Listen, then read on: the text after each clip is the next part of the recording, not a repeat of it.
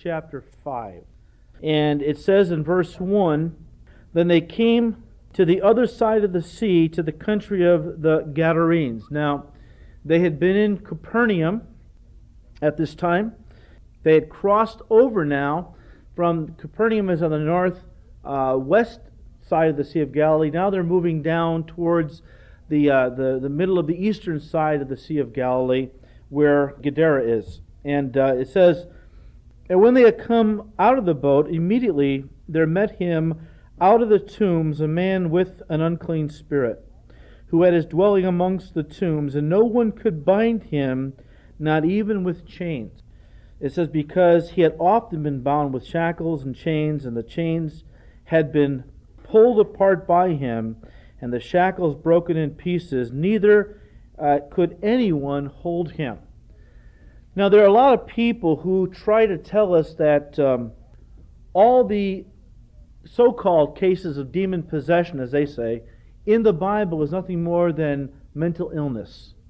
Uh, these are just people that had schizophrenia and some other mental disorders.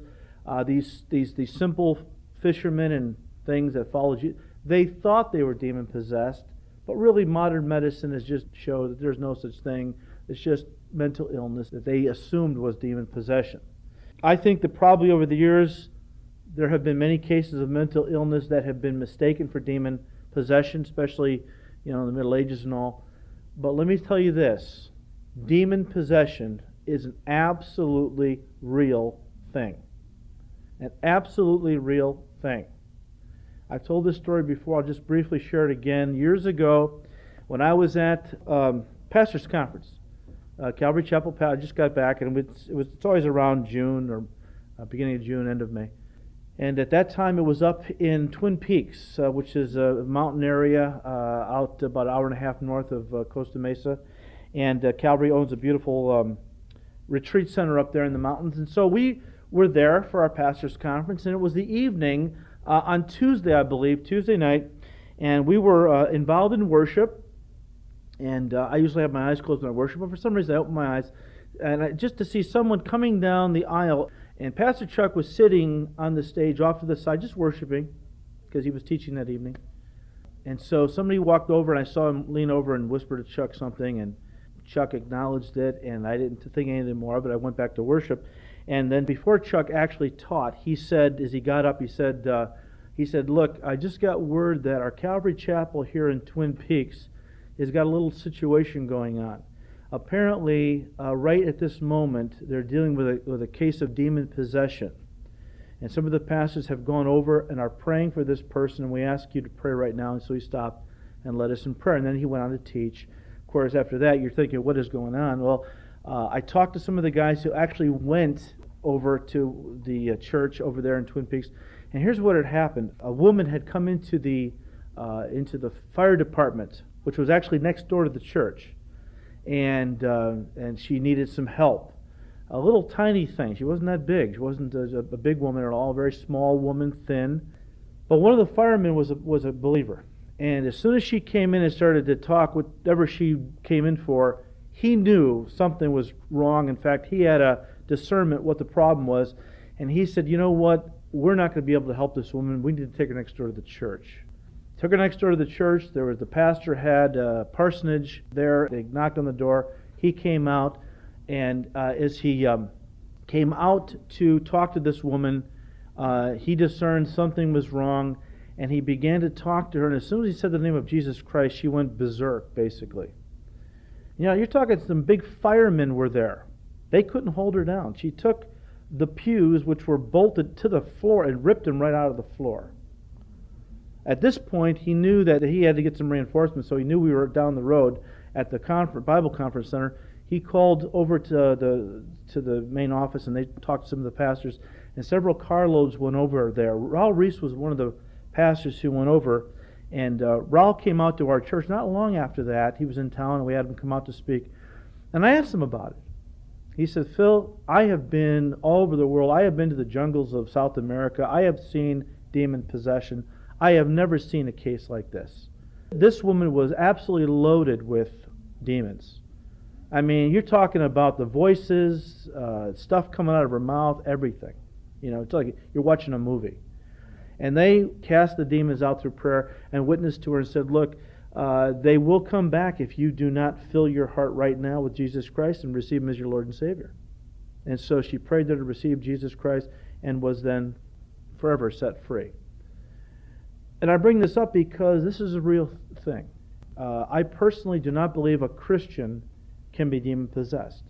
I believe that, uh, that a Christian is owned by Jesus Christ, that he fills their hearts. The Bible says the Spirit of God indwells every believer. He has the Spirit of light and truth, not lies and darkness. And so when the Spirit of God fills a person's heart and life, that person cannot be also filled with the demon and Satan and so on. We can be oppressed. We can be, you know, we can give in to the devil and, and, and fall into temptation, but when you're talking about possession, you're talking about ownership. And as a child of God, you are owned by the Lord. But this is a very real thing. Uh, the, anyone who has ministered in any kind of third world countries, uh, it's, it's very common. It's so common down in the third world countries that people don't even get freaked out about it because they're so used to it. And uh, when I was talking to some of our pastors that went over to India, uh, they dealt with some demon possession over there, and uh, uh, it's just commonplace. Of course, I believe a lot of people are demon possessed in our society, but because we think ourselves so sophisticated and enlightened, the devil plays the game and hides himself. In those third world countries, they are very aware of demonic things, and so he just manifests himself because he controls by fear. Here he controls by ignorance, but he's trying to control people. And so we see a situation here where actually there was two men. Uh, does Mark only mention one here?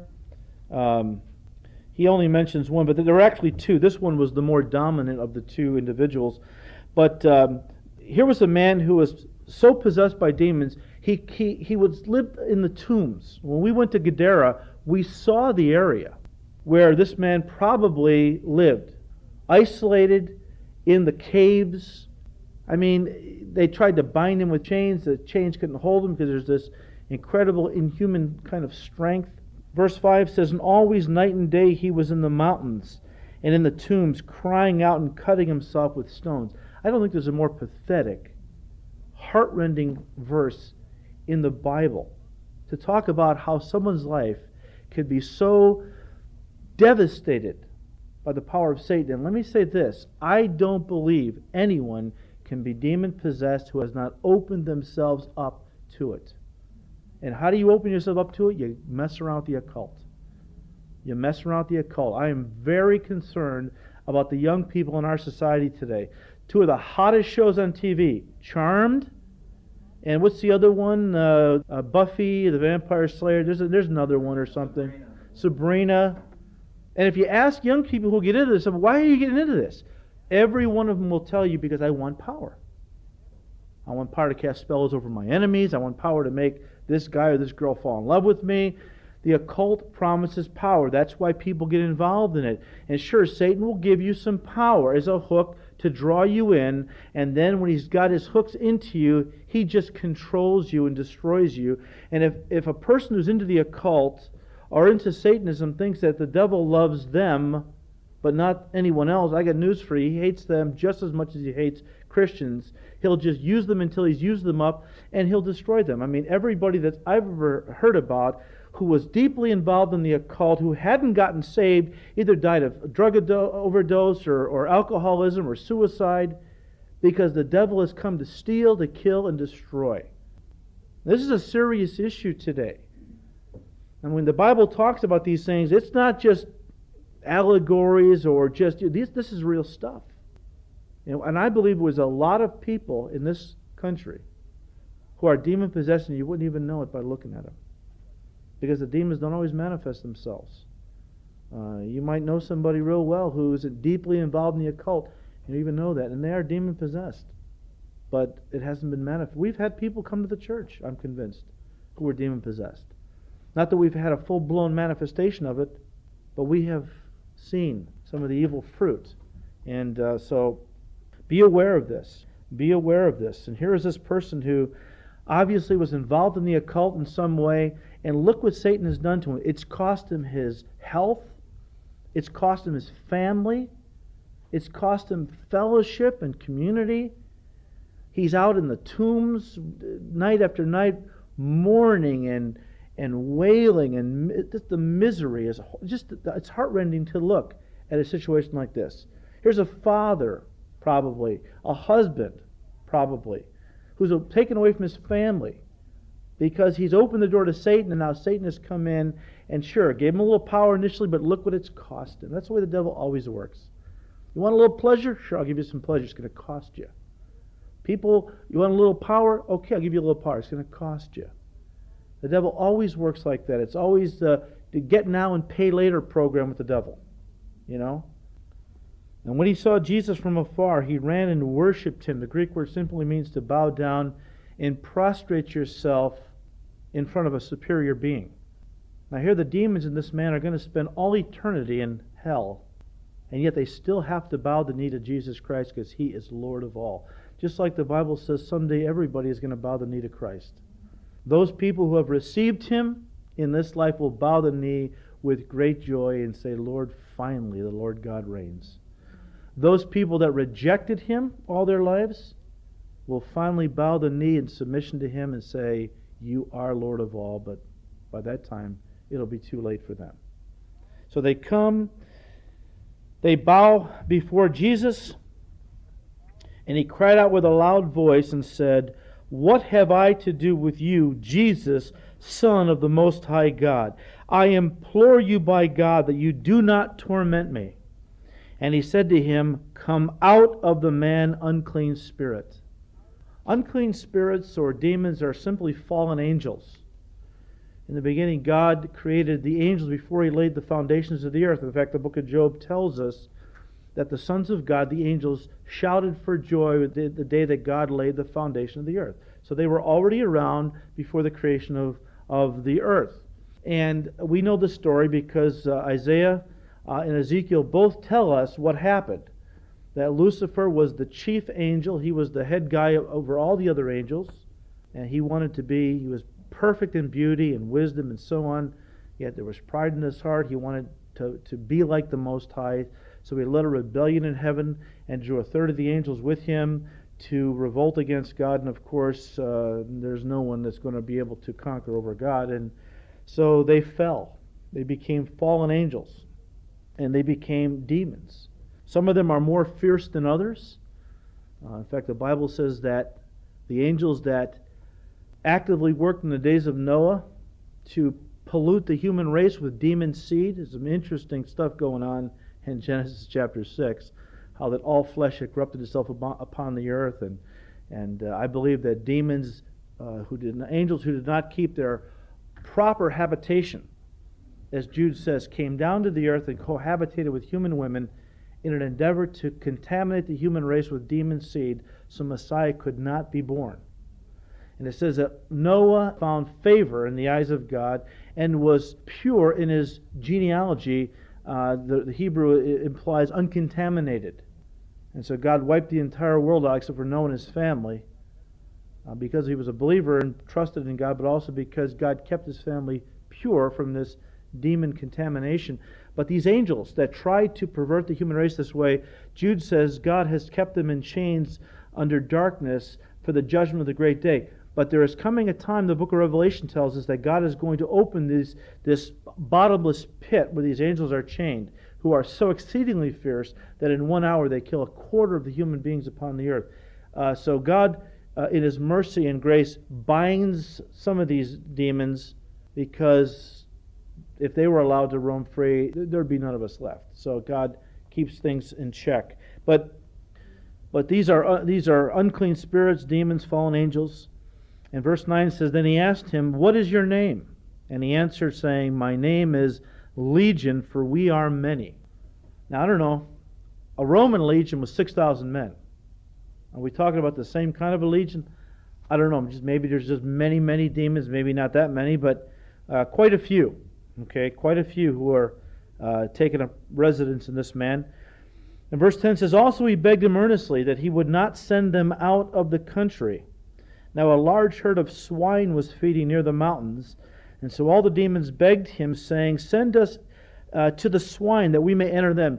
These are disembodied spirits who, who desire to be embodied in something. They desire to be to inhabit some living thing, either a, a human being or even animals. In fact, the whole idea behind black cats and witchcraft is they are um, inhabited by familiar spirits. And so these demons can inhabit animals or, or people. And uh, so they said, you know, don't send us out of the country. There's a, there's a herd of swine over there. Let us enter into them. And verse 13, that once Jesus gave them permission, then the unclean spirits went out and entered the swine. There were about 2,000, and they, the herd ran violently down the steep place into the sea and drowned in the sea. Now, some, have, some people have questioned did Jesus have a right to destroy 2,000 of these animals and take away from their owners their livelihood? I mean, is that right for him to do that? The world is the Lord's and the fullness thereof. He can do whatever he wants. But let's just put it this way. Um, what t- country were they in? The country of the Gadarenes. That was on the eastern side of the Sea of Galilee. Now you remember the, in the Old Testament, when, when Moses sent out the, the, the 12 spies, and 10 of them brought back an evil report, Joshua and Caleb brought back a good report, and the people listened to the 10 evil spies and said, We're not going to go in, the, enemy's too big, it's too hard, we're going to go back to Egypt. And so God judged them and said that this generation will not enter the promised land until it's all, you know, died off, and your children will enter in. And so they wandered for 40 years. After the 40 years, they came now back to the border of the land. The wandering is over with. Now God's going to lead them now. That generation's all dead. The kids are grown up. Now God's going to lead this generation to the promised land. It, just as they're ready to do this, Reuben, Gad, and half the tribe of Manasseh come to Moses and say, You know, we kind of like it over on this side of the Jordan. We have flocks and herds. This is good grazing country. We don't want to inherit land on the other side of the Jordan. We want to stay here. Moses went ballistic. He's like, Are you crazy? Don't you remember what your fathers did 40 years ago? They wouldn't enter into the promised land, and, and look how God judged the whole nation because of it. What are you saying? And they said, No, no, no, you got us wrong. Hear us out. We'll enter in with our brethren and fight alongside of them until we conquer the land. But when we do conquer the land, then we want to come back over on the east, on this side of the Jordan, and have our inheritance here. Well, this was the area where the Gadites settled. Those of the tribe of Gad. This was Jewish country. Some commentators say, well, this was Gentile country, so uh, we're not sure why Jesus would have had the demons wipe this whole herd of swine out. I don't think it was a Gentile country. Sure, it was in general was Gentile country, but this area was the area that the Gadites settled into. This was Jewish country. And what does God say to his people about pigs? They're not to have any dealings with these animals. They're unclean. So Jesus was in his, obviously, I mean, I say his rights, he's the right to do whatever he wants, but the idea is that these were his people. They knew better. This was an illegal business. So Jesus was not only freeing a man from demon infestation, he was also taking away kind of a black mark from his people as he cleansed them of this illegal business uh, raising pigs, I mean, for a Jew, that's an abomination. And so they all ran violently down the hill and uh, drowned in the sea. And it's interesting the reaction of the people in that area when they heard the news. It says in verse 14 So those who fed the swine fled, and they told it in the city, in the, in the country, and they went out to see what it was that had happened. The whole town comes out now, the whole of the whole area actually. Then they came to Jesus and saw the one who had been demon possessed and, and had the legion sitting and clothed and in his right mind. Sitting, clothed, and in his right mind. He had no rest day or night. Now he has peace. His shame, he was naked. Now he's clothed. And in his right mind, he's able to think clearly. This guy's saved. That's a picture of somebody who's been saved. We were restless, we have peace. We had shame because of our sin, we have been covered with the blood of Christ. We were not thinking properly before we got saved. Now we're in our right mind. We know it's important. We know it's true. This guy's saved. You think that the people that knew this guy would have rejoiced? Oh, this is the greatest thing we've ever seen. This guy was tormented for years. His family, I mean, they've been separated for years. Could you stay and help other people in our area be free of this kind of thing? No, they didn't say that. They began to plead with him, verse 17, to depart from their region. And when he got into the boat, he who had been demon possessed begged him that he might be with him. However, Jesus did not permit him, but said to him, Go home to your friends and tell them what great things the Lord has done for you, and how he has had compassion on you. And he departed and began to proclaim in Decapolis all that Jesus had done for him, and all marveled. First of all, it's pretty sad when people are more are so greedy and so selfish, they are more concerned about making money than they are human suffering. I mean, they didn't care about this guy. They were just concerned if Jesus hung out any longer in their area, it might impact the business in the area even more in a, in a negative way. It wasn't about this guy being liberated. It wasn't about him being, you know, healed or set free and, and restored to his family, whatever. They were only concerned about the bottom line, their profit margin. It's so sad to see people who are so selfish and greedy, they don't care about anybody else but themselves. It's all about making money. Whether you're talking about the drug dealer on the street corner who inflicts misery on families and people just to make money and justifies it by saying, well, I'm not forcing them to take it. Or you're talking about some some uh, executive at an Enron or a WorldCom or something like that who, who just sucks every ounce of resource out of the business and then lets it go belly up, and the people that have been working there for 25 or 30 years have nothing. They have no pension left, they have nothing. And they justify it. It's sad. And those people are going to stand before God someday, definitely. But this guy wanted to follow Jesus, and Jesus said, No, no, no, you go home. You go home to your family. You tell your family and friends the great things that God has done for you. That's a standing order for every one of us who gets saved. Before we can follow Jesus out into the mission field, he says, Go home first. You be a witness there. Evangelism starts at home. You go home and, I don't know much, Lord. You know enough to tell people what God's done for you. Just start with your testimony. You don't have to have a degree in theology. Just tell people what Jesus has done for you, and believe me, he'll build on that. So this guy went all over the place after he told his friends and family. He began to go throughout the whole area, talking to people about Jesus and all that he had done for him. Now, when Jesus had crossed over again by boat to the other side, a great multitude gathered to him, and he was by the sea. And behold, one of the rulers of the synagogue came, Jairus by name. And when he saw him, he fell at his feet and begged him earnestly, saying, My little daughter lies at the point of death. Come and lay your hands on her, that she may be healed, and she will live. I don't think there's anything more painful for a person to go through than to be a parent and to see your child sick. Very sick little girl. She was so sick she was at the point of death, and he didn't know where to turn. And all of a sudden he hears that Jesus, the healer, the prophet, is in the area. He quickly goes to him and says, You know, Lord, please come quickly with me. My little girl is, is very sick. And I know that if you lay your hands on her, she's going to be made well.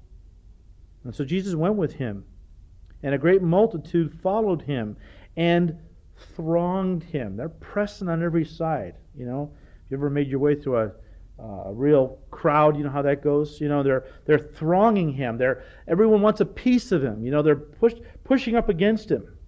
Now a certain woman had a flow of blood for 12 years. She was hemorrhaging for 12 years, and had suffered many things from many physicians.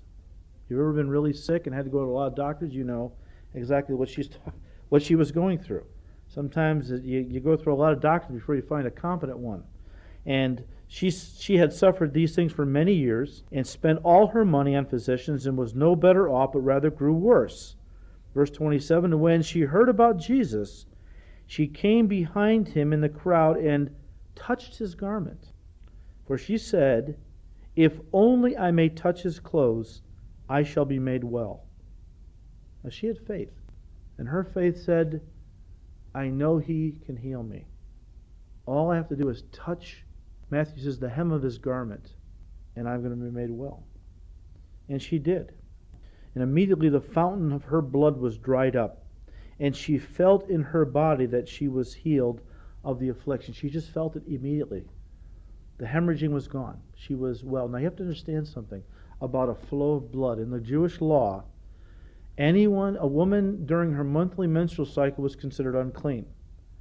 And anything she touched would be considered unclean. And anybody who touched anything she had touched would be unclean. So you have to understand something here. It's not, this is not just a physical issue she's dealing with, it's a social issue, it's a spiritual issue. During the, the feast days of the year, during the special Jewish feasts, her family couldn't come anywhere near her. If they wanted to participate in the Passover or Feast of Tabernacles, they couldn't come in contact with her. Her husband couldn't lay in the same bed with her, lest he be defiled and be unclean, and couldn't participate. So she was, was ostracized by her own family at certain times of the year.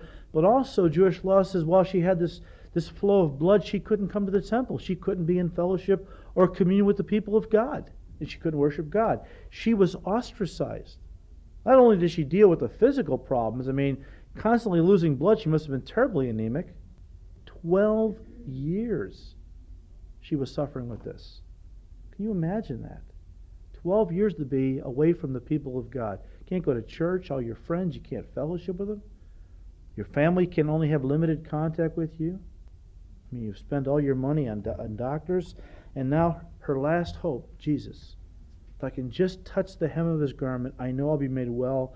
And he's in the crowd, and she sees him, and she just lunges probably and grabs for his garment, touches it, and instantly she is healed. She feels it. And I think she just wanted to slip back through the crowd and slip away, rejoicing what God had done, but wasn't going to be that way. Jesus stopped, immediately knowing in himself that power had gone out of him, turned around in the crowd and said, who touched my clothes?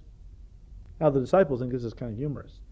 They said to him, You see the multitude thronging you, and you say, Who touched me? Lord, who isn't touching you? Are you kidding me? Everyone's touching you. And you say, Who touched me? Matthew tells us that Jesus said, No, no, I perceive that healing power has gone out of me. Who touched me? And looking around to see uh, her, who had done this thing. But the woman, fearing and trembling, knowing what had happened to her, came and fell down before him and told him the whole truth. And he said to her, Daughter, your faith has made you well. Go in peace and be healed of your affliction. Now, some people have said, well, what's the difference between something like this and positive confession? I mean, she said, I know I'm going to be healed if I touch his garment. Isn't that what positive confession teaches? No, not really. Positive confession is the, the belief that the power is in the words. She believed the power was in Jesus, but it was could be transferred to her through even a touch of his garment. This was not an uncommon thing, by the way. Uh, Mark tells us earlier, and, and, he tells us again later on, that uh, a lot of people reached out to touch Jesus' garment and they were healed. And she was one of them. Uh, but positive confession says you're sick. You say, I'm not sick. And you're walking around hacking and running a nose. I'm not. You got a cold? No, I don't got a cold. Now, that's positive confession, okay? Where you, you know the, pro, the the difference is she said, if I just touch the hem of his garment, I will be made well, and she was made well.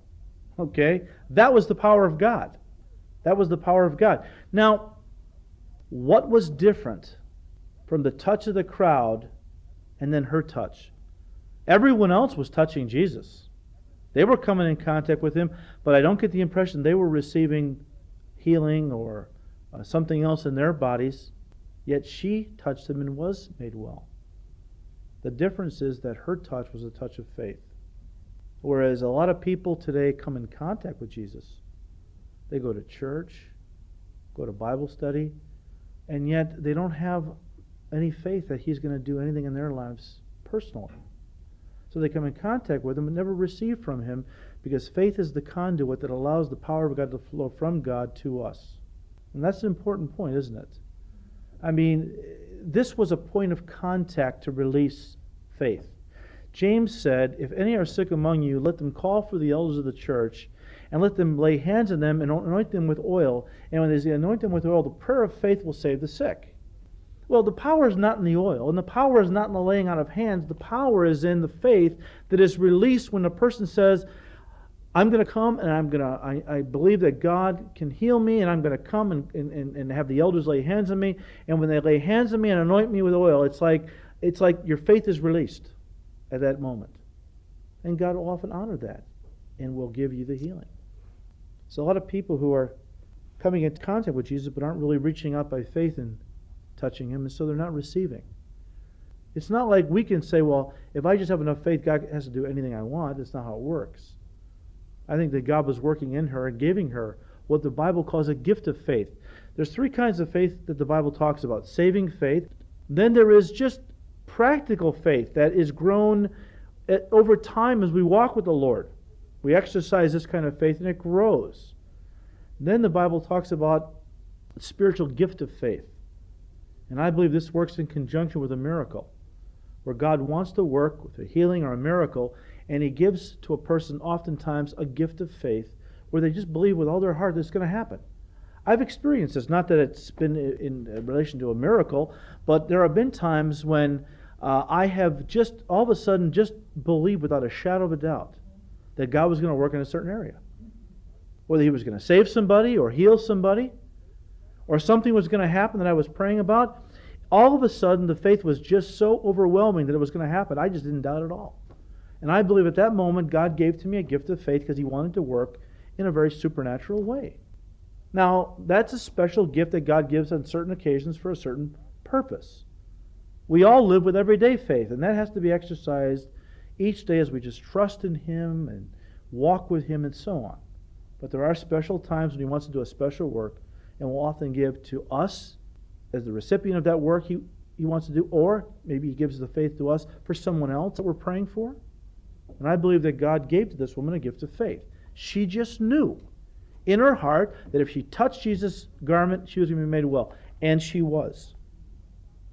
Now, why did Jesus stop with her, though, when other people had touched him and received healings? He stopped, though, singled her out, and she thought he was going to maybe yell at her.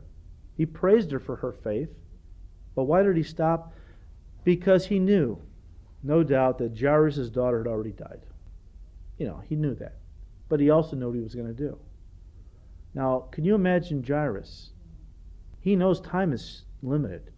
He needs to get Jesus Christ to his little girl's bedside as quick as possible. And so they're fighting their way through the crowd. Can you imagine the, the, the, panic on this guy's face?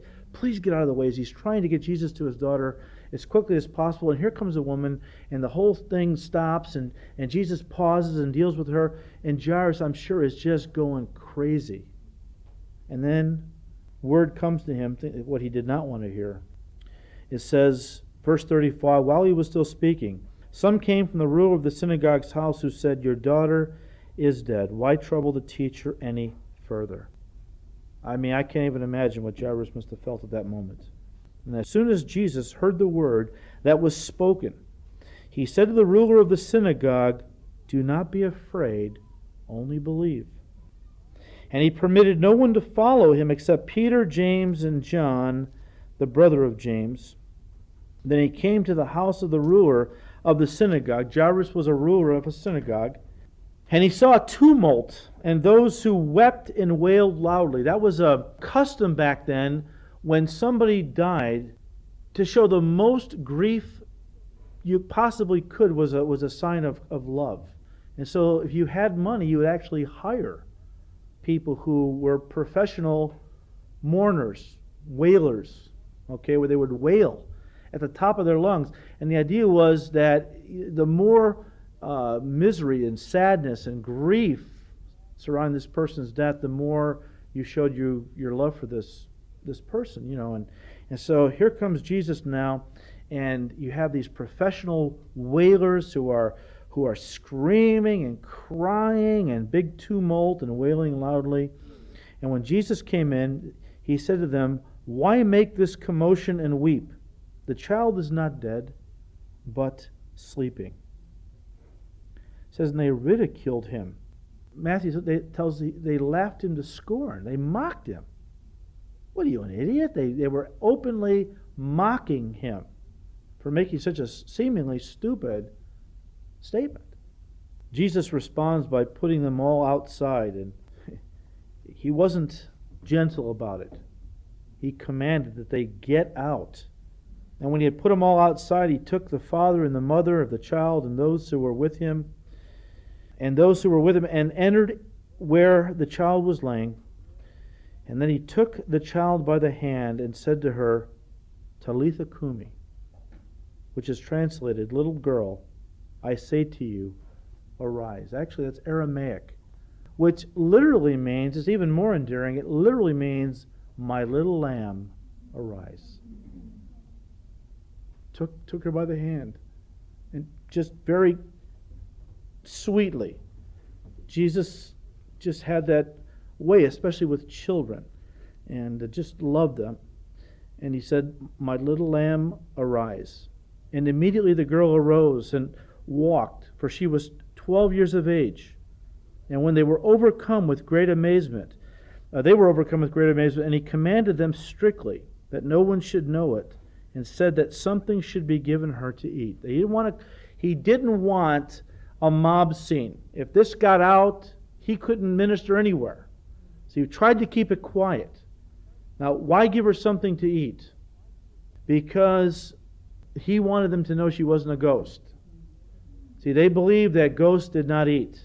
Remember after Jesus rose from the dead and his disciples were like, Is this a ghost or is it really him? He said, Have you got anything here to eat? See? And that was just to prove that, no, I'm not a ghost, all right? It's me. He wanted them to know this little girl was not a ghost. But it's interesting. It's like the Holy Spirit is just trying to tell us look, he makes it a point to tell us that the woman was hemorrhaging for 12 years. He also makes it a point to tell us that this little girl was 12 years old. Now that's interesting. It seems that the Holy Spirit is trying to draw some kind of a parallel, some kind of a uh, something that would kind of cause us to relate the two. Of course, for 12 years, this woman had nothing but misery and, and, and suffering as she was hemorrhaging all this time. Going to doctor after doctor, nobody could help her. Uh, Jesus was her last hope. During that same 12 year period, Jairus had his little girl. And of course, there's no greater joy to a father than his children, but especially I think little girls to their dads. I mean, it's a special relationship. And so for 12 years, he had nothing but joy and happiness. That other woman, she had nothing but sorrow, misery, and pain. And it's interesting that their, their two lives will intersect at this point. And it's like the Holy Spirit is just trying to tell us look, sometimes life will bring us sadness and misery, sometimes joy and happiness. But you know what? Even though we've suffered with misery for a long time, in a moment, Jesus Christ could change it all. And, you know, even if we've had great joy, sometimes it can be taken from us. And we have to be ready for that. You know, there's no guarantees in the Christian life that we're going to have nothing but happiness and joy. Joy is inward, of course. We will have joy because uh, it's based on Jesus Christ. But, but our outward circumstances, God doesn't guarantee us that we're going to only have happy things.